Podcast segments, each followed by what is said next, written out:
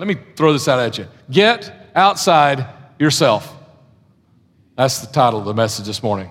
But let me do a little commercial right here before we kind of dive into that, and this will segue a little bit into it.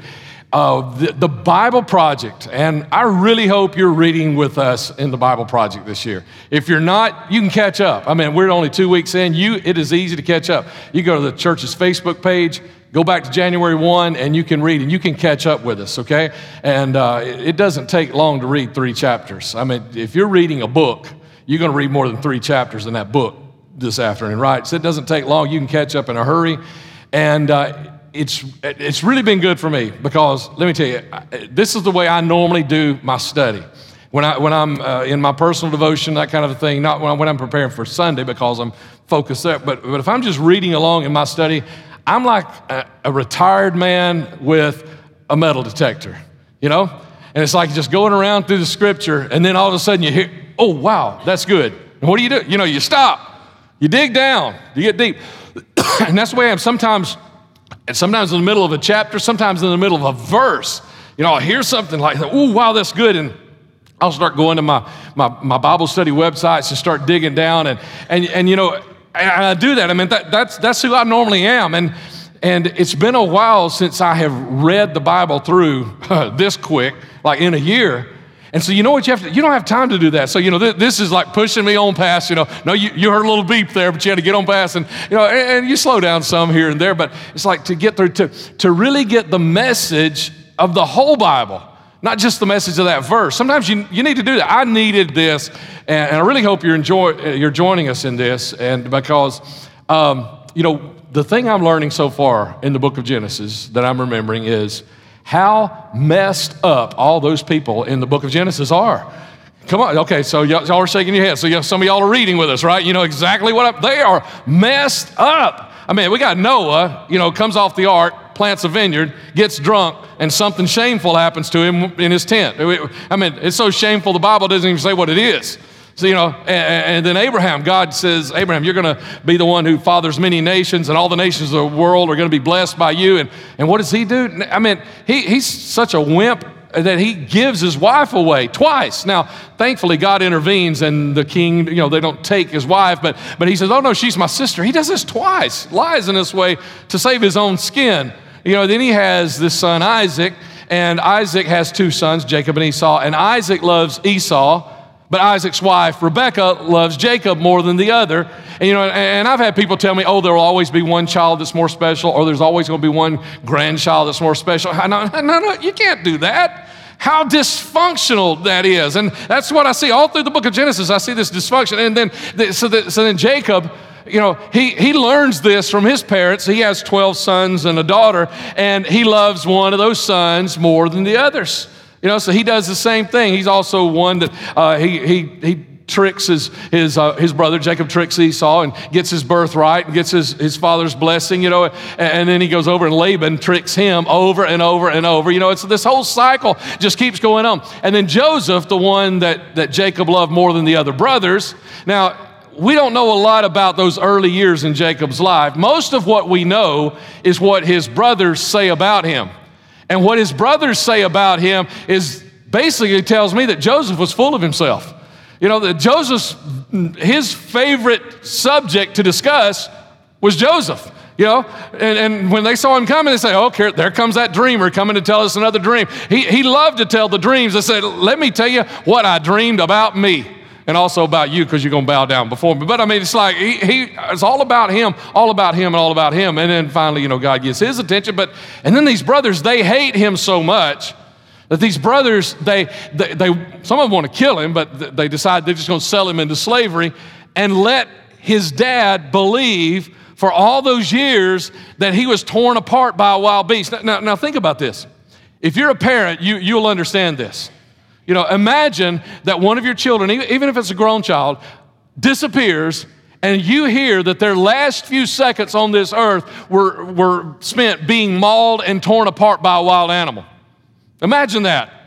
How horrible that would be. And, and I know probably some of you are thinking, I don't want to imagine that. You know, no, I'm not going to think of those things. That would be horrible, wouldn't it? For the, for, you know, the rest of your life to think that's what happened to your child.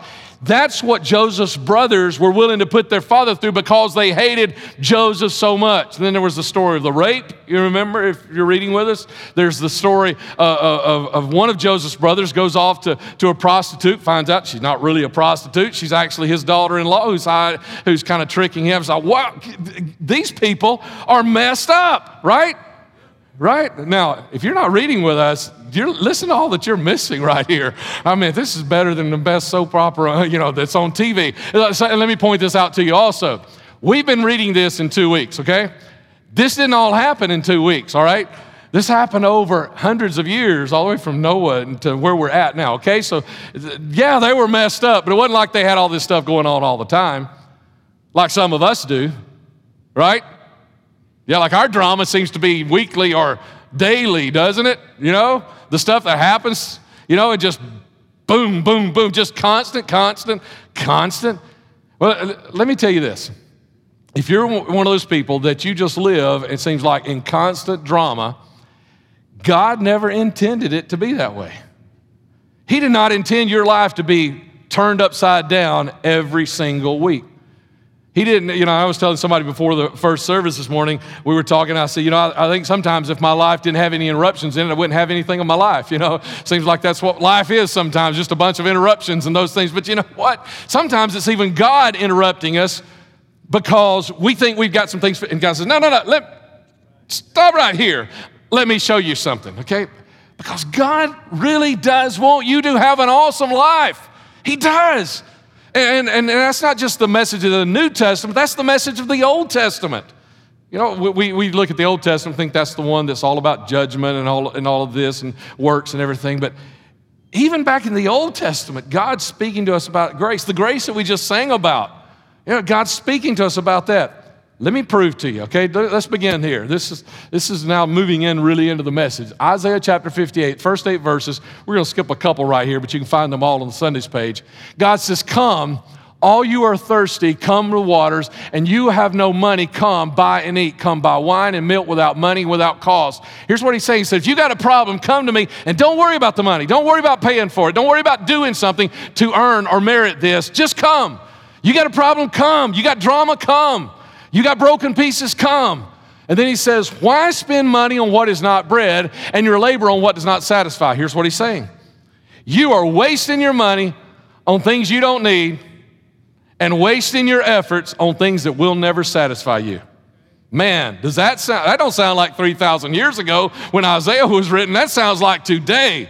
You know, our culture, us, we are spending, wasting our money on things we don't need and wasting our efforts on things that will never satisfy. And God say, if you'll come to me, I, I, I, can handle this. I can help you with this. Okay, let's go on. Next, next slide.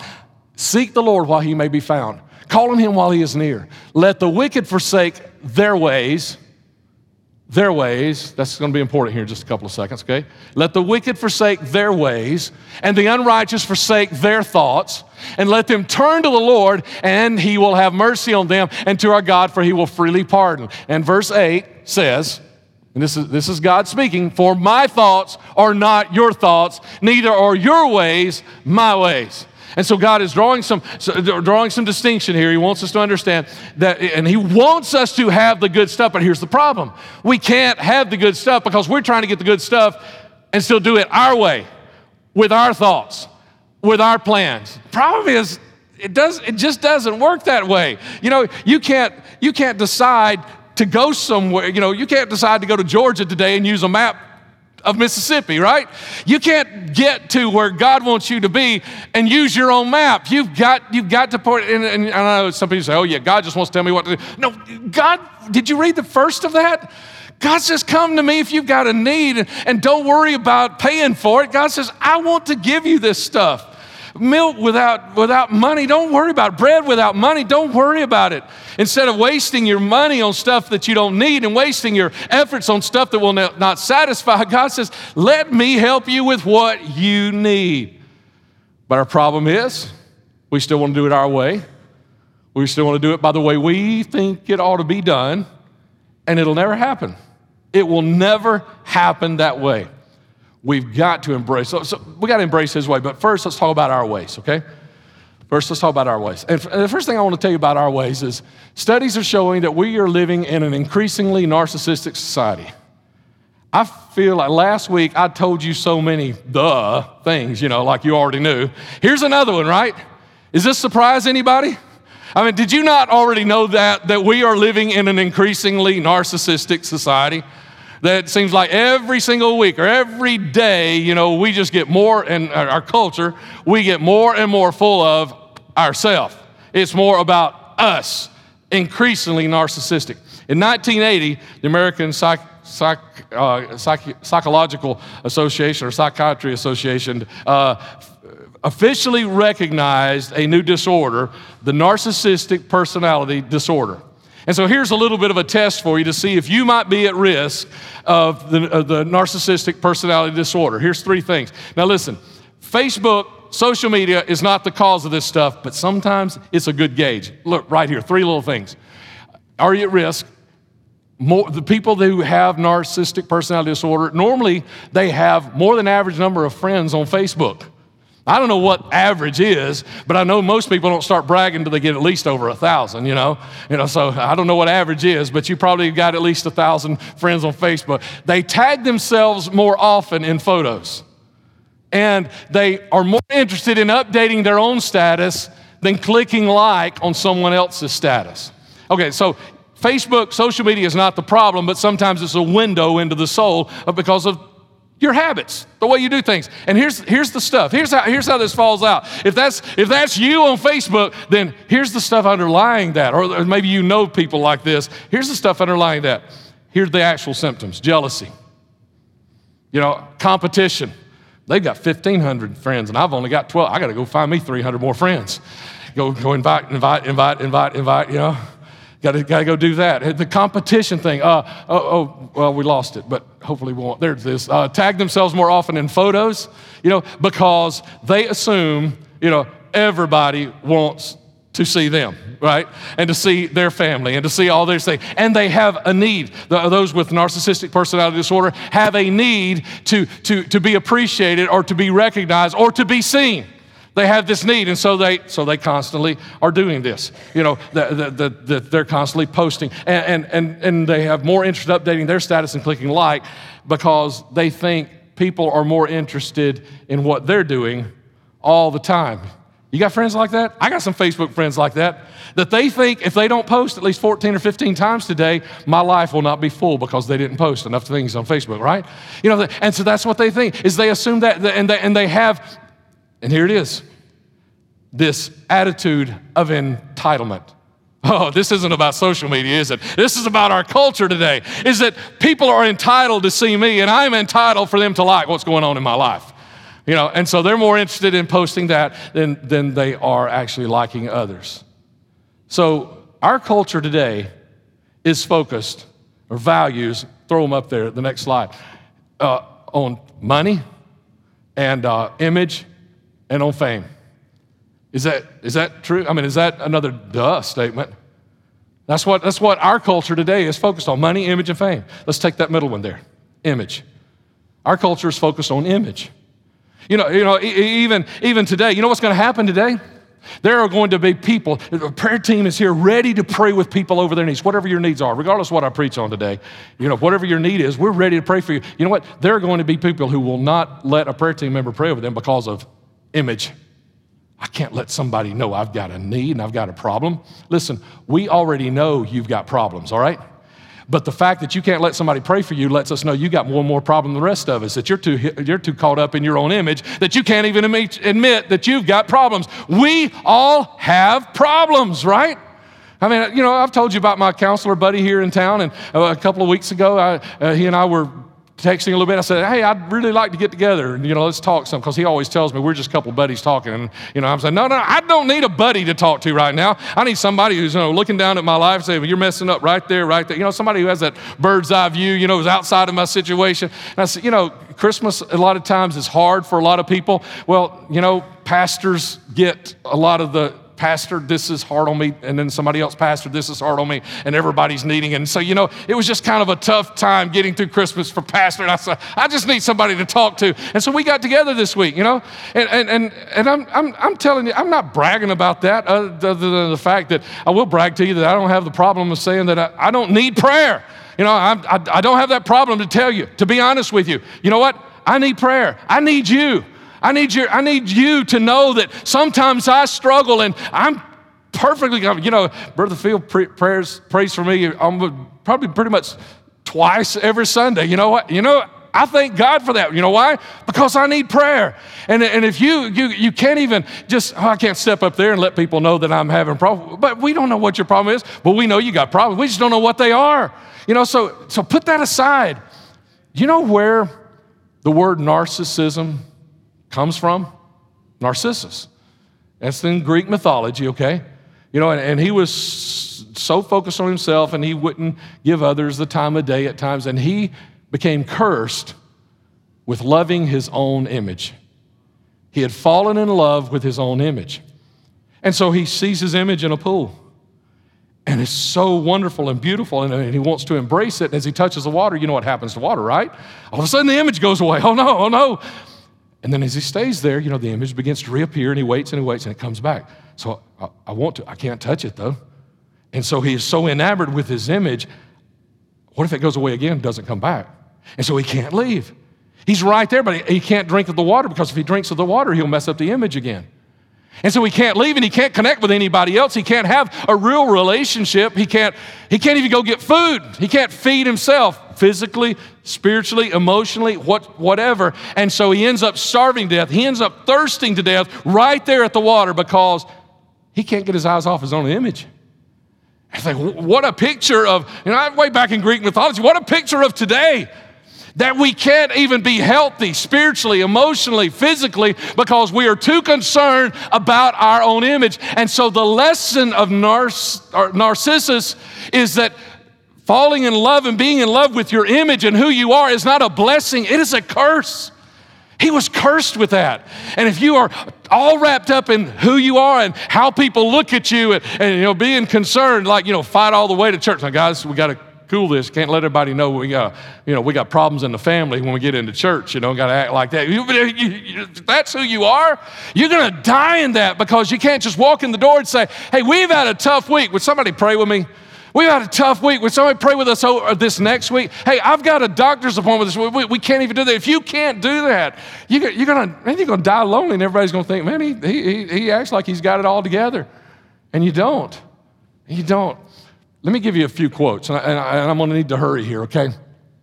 Um, and this is from John Driggs, and there's his credentials there beside his name.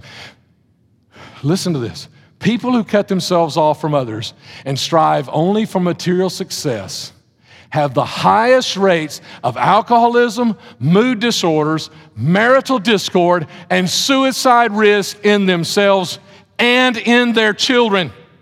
So when you act like you've got it all and you don't need anybody else, you know, you got, I mean, you know, I, the way when I was coming up as a pastor, I mean, you know, we were we had to be on a pedestal. We had to tell people, you know, we had it all together. We got it all figured out. Couldn't let anybody know we had problems, doubts. But when you cut yourself off and you aren't, you're the one. So it's not the people that are coming forward saying, Pastor, I need prayer, or prayer team member, pray with me this week. Those aren't the ones that have the high. Those are the people that are getting the help because they're saying, hey, we need help. You know, it's not the, pe- the people that, that are going to marital counseling and being serious about it. Those are the ones that are putting their marriages back together. I said about, I guess it was about four years ago now, I was talking about how we had this, had this marriage thing coming up. And, you know, and I said one Sunday morning, I said, you know what? The people who have great marriages, they're going to be the ones who show up for this thing. Because the reason they have great marriages is because they already value their great marriage and they're already doing good stuff to make their marriages greater. The people who won't show up for this marriage thing are the ones who are already having problems and probably aren't going to make it because they're unwilling to allow the image to be a little tarnished so that they can get the help that they need. Oh, I, I can't spend all this time preaching this right here. Uh, go on to the next slide. Money cannot replace people. We know that, right? But look at this. Once we have enough to support our basic life needs, pursuing more wealth does not increase our happiness. Uh, Bradley was telling me about a, a study from Princeton and said $75,000. That, that's, that's, that's the point. Now, you got to think about it. Princeton is not in Gardendale, Alabama, okay? And uh, so I don't know, across the country, it's to be higher or lower based on where we live. Maybe it's only 40 or 50,000 for you. That's what it takes to like make a living.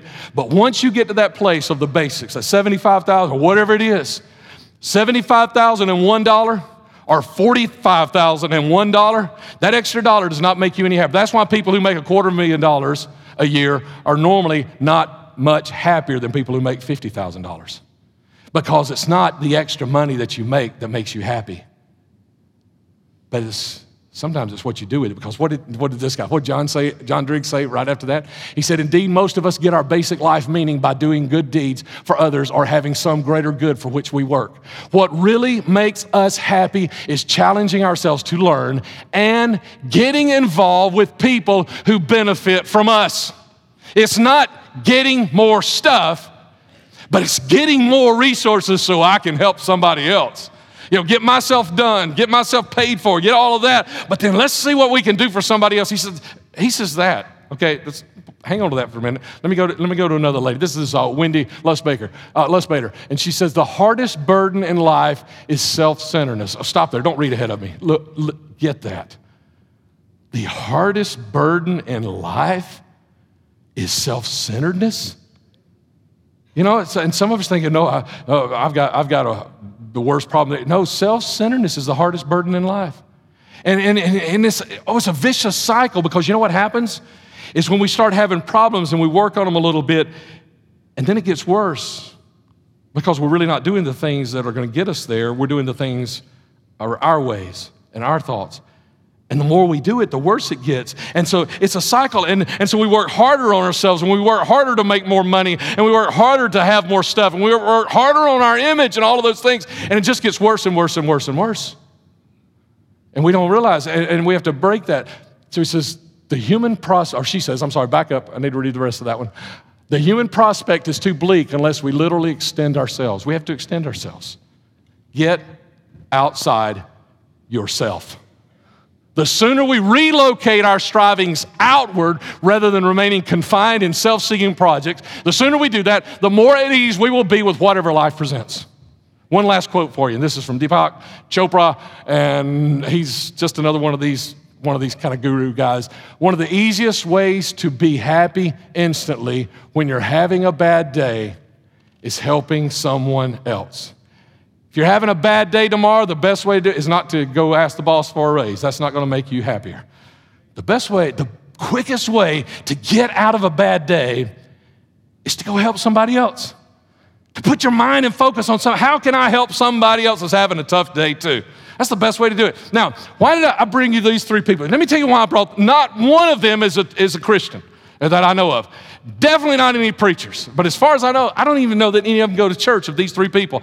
Well, what I'm reading to you is this is the stuff they have figured out and they have got it figured, and they're trying to tell you how to have a better life. And so they're telling you these things. And I bring this to you because I want you to see that what they say out there is the stuff that is really going to make us happy, satisfied, fulfilled, and content is what God has been telling us for eons and eons and eons.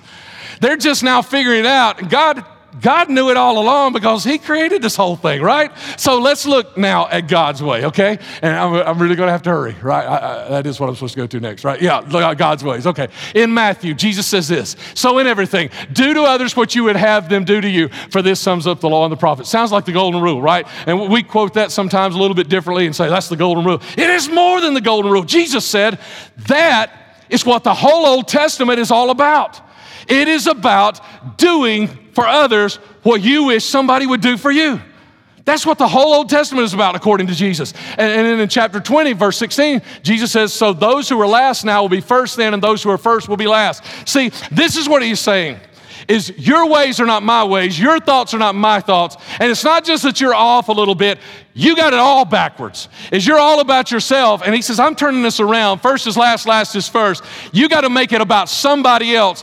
God's saying, if you want me to take care of yours, you got to make this about somebody else. Let me show you more words of, more words of Christ in Luke chapter 12. Seek the kingdom of God above all else, and God will give you everything you need. You got, you got to turn it around. Last is first, first is last. You got to quit making it about you, what you want, and how it's blessing you and all that. And you got to make it all about God, what God wants. Sell your possessions, give to those in need, and this will store up treasure for you in heaven. Wait a minute, that doesn't sound right. Sell, that's how I'm going to get rich. Yeah, yeah. We, we chase after treasure and we're chasing the wrong way. God says, sell what you got. If you see somebody in need and you don't have $5, go sell something, you know, to give them five bucks if that's what you've got to do. Sell what you have, give to somebody in need, and in that way you'll store up treasure. Let me show you this in practice in Acts chapter 2 and chapter 4, but let's talk, talk about chapter 2 first. Verse 45 They sold their property and possessions and shared the money with those in need. Okay, so this is, this is at the very beginning of the church. You know, uh, Simon Peter has just stepped out of the upper room. He has preached the very first Christian sermon after Christ has resurrected. He's preached the very first revival service, you know, and 3,000 people in the streets get saved and come and join the church. 3,000.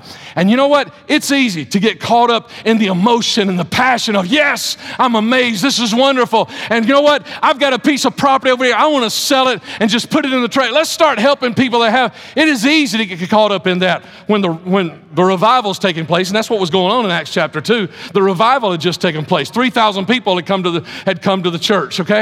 But what about later? What about down the road? Well, two chapters later, after they get on into this a little bit, can I tell you, it's still going on. Chapter 4, verse 34 and 35. There were no needy people among them, talking about this early church in the first century, because those who owned land or houses would sell them and bring the money to the apostles to give to those in need. They didn't just do it because everybody else was doing it. You know, the missionary shows up, you know, and, and, and just everybody is crying and boohooing and promises to give $100 a month, and four people get called to, to leave, leave America and go into the missions field, but just a few weeks or months later, everybody's forgotten their commitments and, well, maybe I wasn't really called. You know, we get caught up in that. Not these people. They were still doing it. They were still, they had made it, they were still doing it. They were still seeing the needs and they were still giving to it.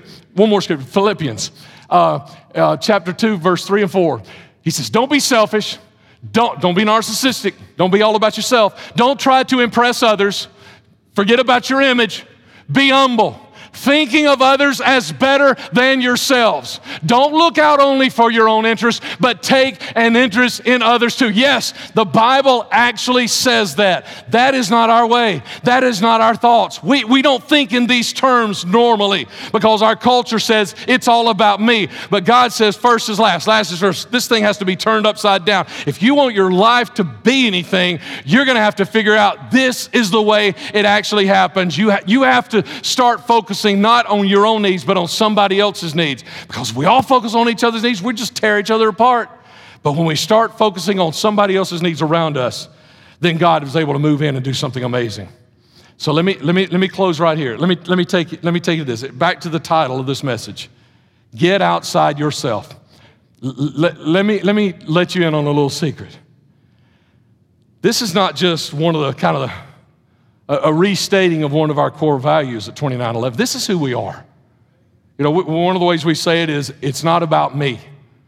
You know, until I got saved, it was all about me. But once I became a Christian, it's now about somebody else that needs to know Jesus Christ. It ain't about me anymore. It ain't about my needs anymore. Because the way God does this thing now is while I'm worried about somebody else, God's working around behind the scenes taking care of my thing. That's the way it works. Okay? It's not about me anymore. And God does that. Some of you are nodding your head because you've seen this happen. You know that's the way it happens. And, so, and, and don't get caught in the trap of getting back into that narcissistic, today's culture thing where, oh, I got too many problems and I can't do for somebody else right now because I got to do my own. Uh, kick that back to the curb and get back to focusing on somebody else. Let me let you in on a secret right here. This is why you're at 2911 today. This, this is. because this is the thing that really distinguishes us because we aren't about us. We don't enter, we, we, we, don't, we don't work by our opinions. We don't, we don't run church by our opinions. We don't take uh, uh, you know, requests, you know, for songs or anything, you know. It's not about me. It's about somebody. This is, and, and I know some of you think, oh, but that music is good. Yeah, oh man, and let me tell you something. I, I'm more blessed than all you guys. Because like this, that, that, worship set today, I got to hear it twice because I'm in both services. I mean, I'm blessed. You know, was, that was awesome. I got to also hear it in in rehearsal, warm up. So I got to hear it three times a day. It was awesome. You know, I actually wanted to yell in the middle of the, right after that first song, sing it again. I, would, you know, I actually wanted it. I'd already heard it twice. I wanted to hear it again. You know, I actually, I heard it third, three times. Already wanted to hear, hear it again. This is, you know, it's not about the music. And, and, it's not about the coffee. I, I don't drink coffee. They say it's good coffee. So, Brother Phil, he's, letting me, he's helping me out here. He's letting me know, yeah, it's good. Okay, I'll take y'all's word for it because I don't drink coffee. You're not here because of the coffee. It's going to be bad for a month. If you're here because of the coffee, it's going to be bad one for, for a long stretch, a month or something. You're going to leave if you're here for the coffee. If you're here for the music, they're going, they're going to have a couple of bad Sundays. The video is going to keep going out like it, like it has past couple of weeks, you know, and you're going to be gone if you're here for that. But you're here for that. You're here because there is something about this church that is different. I like how Regina said it one day. There's, there's just a lot of things around here that aren't negotiable. The way we do things, we do things because there's somebody who needs to know Jesus. That's why you're here. And if you're, and here's the danger for you if you're not here because of that, you're going to leave. Because I'm going to keep pushing you not just be here and hear us talk about that. I'm going to keep pushing you to be that. Get outside yourself. Because that's, that's not just what God called 2911 to, that's what God called you to.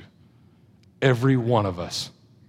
When, when, when Jesus was about to leave this earth, and I've said many times, you know, I think, I think when you're about to leave, you want to say the most important, what is on my heart, what's on my mind. You know, like when your kids are leaving the house. Now, when my kids start, started learning to drive and they were leaving my, my, my father in law's house when he was still alive, eh, many times he would tell them, don't do drugs which that was something that's really important on him. Don't do drugs. I was glad that was important to him because it was important to me too. So I'm glad they heard that every time they left his house, right? Now, for Deva, he would tell her, don't pick up any hitchhikers. I don't know why he told her that because there was not much chance. David, she now she was probably going to pray for him as she passed him going on down the road. But pro, I guess just in case she had a weak moment, you know, and, and she was thinking about it, she would remember her dad's mind words: uh, "Don't pick up any hitchhikers." And that's what Jesus did right before he left. He told his disciples, most important thing go into all the world and tell them all the stuff I've already told you. Teach them to observe it, teach them to live that way. He's saying, reach everybody. That's what's important. This is what he has called every church to be, but there's something a little different about the way he's called us to do it. It's about not doing it our way to reach them, but doing it his way to reach them. That's what God's called us to be. So let me, let me tell you four things. I told you I'm not really about these four things and five things, but I gave you five last week. I'm going to give you four today. Here's the four ways to get outside yourself. First of all, um, make, make, make someone's day. Make someone's day. You know, have someone this week, you know, and several times this week, walk away from you and just be beaming because you made their day. How long has it been since you did that for somebody? You know, just tell somebody, man, I love that shirt. You know, or tell the pastor, man, your hair looks good today. You know, this morning, because I said that in the first service, this is the first time I can remember anybody. After the first service, several people told me they liked my hair, you know. I said, I, I did too. I don't know why it left, because I liked it, you know, and then it left. You know, make someone's day. Here, here, if you when you go to Facebook, the next time you go to whatever your social media platform is, Facebook's the big one, so that's why I keep th- saying Facebook. But instead of going there for validation, because that's what a lot of people go there for, I'm gonna go post this and I bet I get a lot of likes. Instead of going there for validation, the next time you go, go and don't post anything, but look for somebody who needs validation. Look for somebody who needs a like. Look for somebody who's going through a tough time and you can give them that little, you know, crying face instead of the smiley or whatever, you know? Look for somebody who needs validation. Make someone's day, okay? That's, that's one of the easiest ways to get outside yourself is to make someone's day. Secondly, uh, lighten someone's load. Now, you cannot lighten someone's load unless you first see someone with a load. You got to be paying attention for people with loads. You, if, if you're reading the Bible with us, you'll remember just a few days ago, Joseph, he's in, he's in jail, unjustly accused of all this stuff. He's in jail, and then he gets the opportunity to, to, to um, interpret the dream for the cupbearer and uh, the, uh, the, the baker. And then because of that, two years later, that's how he gets out of jail because the cupbearer says, oh, wait a minute, you know what? Joseph, and that's how he gets out of jail. how did Joseph end up in, uh, interpreting the two dreams? You may not remember Go to the Sundays page. You click on, I got the link there for you, take you right to those two verses of scripture. What happened was Joseph saw those two guys one day and he saw it and, and he realized something's wrong. They're depressed, they're discouraged. And he said, What's the problem, guys? And they told him their dream. And Joseph got the opportunity to interpret the dream. Why? Because he saw someone with a load and he lightened their load. You see, that's how God's way and his thoughts are.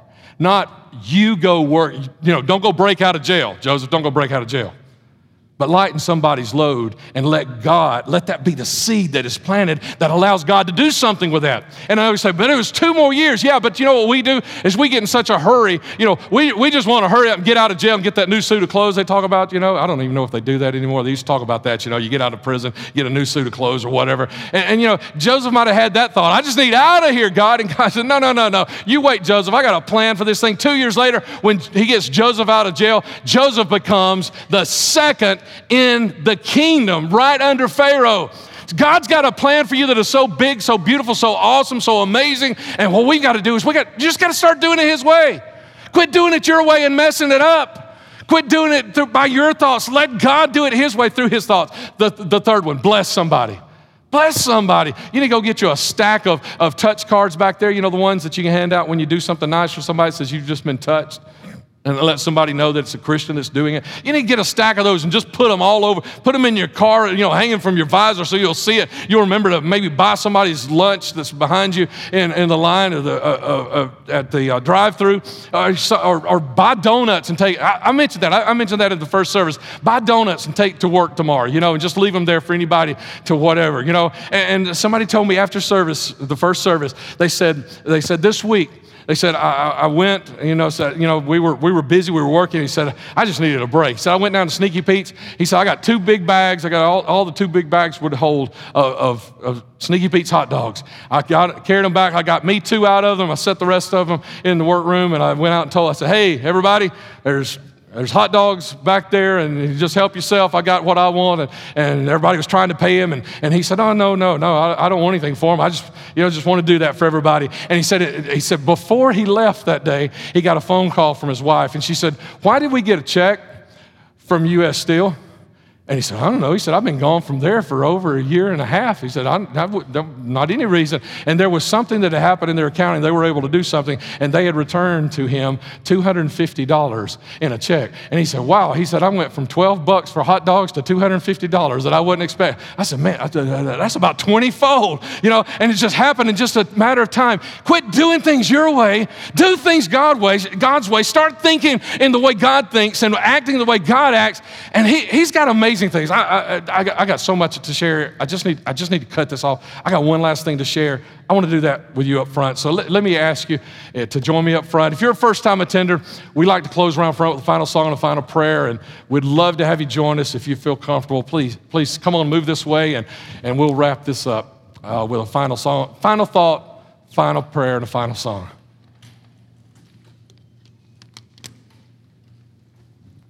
So, Make someone's day, lighten someone's load, bless someone.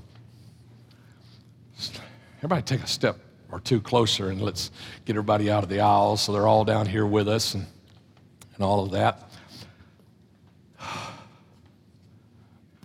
Make someone's day, lighten someone's load, bless someone. Some of you need to take your cell phone out right now. and Just make yourself a note to, to, to do that. You know, if you get off at five, I dare you to just, just make yourself a, no, you know, a, nota- a notification at 4:45 on Tuesday. Bless someone. So on your way home, you're thinking about how, what can I do now this evening? To help? Maybe, maybe that neighbor that's been sick, you can call him and say, "Hey, I'm on my way home. Thought about stopping by the store. Can I get you some milk, bread? What do you need? What do you need? Or something, you know?" And or can I do it for my spouse? No, listen, you need to be doing something for your spouse all the time, okay? We're not talking about that. We're talking about blessing somebody for, that you don't get anything back for, okay? you know, you need to be doing that for your spouse. Okay, so here, here's the last thing. And listen, prayer team standing right here. We want to pray for you so badly. We want to help you through whatever it is. We want to lift you up. We want to lift up your prayer, and we'd love to have you. We'd love to have you just tell us, you know, just a little bit. You don't have to divulge everything. Just tell us what you need. Let us be praying for you because it won't be these few minutes that we'll be praying. It'll be this week that we'll be praying with you and for you, okay? Last thing. Invite somebody to church or small group. Small groups don't kick off for a few more weeks, but invite some. I dare every one of you to invite somebody to church every day, at least every work day this week. Five, I dare you to invite five people. And then come next Sunday and tell me about the five people you invited. And maybe two or three of them will show up even next Sunday. I dare you to do that. God has called us to engage people, to interact with people. But the greatest interaction we can have as Christians is in bringing somebody to Jesus Christ. More than having lunch, more than playing golf or going fishing, or the greatest interaction we can have is bringing. That's, that is ultimately what it's all about, people. As soon as I got saved, it wasn't about me anymore. It's about somebody else. I don't have time to preach you, preach you my, uh, you know, my uh, Caleb sermon. Don't have time to preach that one to you, but it ain't about me anymore. My mountain's secure. I'm, I'm on my way to my eternal reward, but there's somebody else that ain't. It's about them. I challenge you. I dare you. Invite somebody every day this week. You, th- you, think you think you got to go? You don't have to go deep. You don't have to say a whole lot. Just say, "Hey, should I go to church with me Sunday?" That's all it takes. My pastor's talking about making changes that are really going to impact your life. Would you like to come? You can just say, invite, just invite. I dare you. I dare you to do it. And I want to pray over you. I want to pray, I want to pray that, that you take this up and that, uh, that you accept this and, you, and, and we stop acting, acting in our own ways and our own thoughts and we start acting according to God's ways and God's thoughts so 2017 can truly be a year of change for you. Some of you it didn't get better in 2016. Some of you regressed, even. Make your mind up. 27. When we get to the end of this year, it's going to be different. It's going to begin with you. Get outside yourself. Let's pray. Father.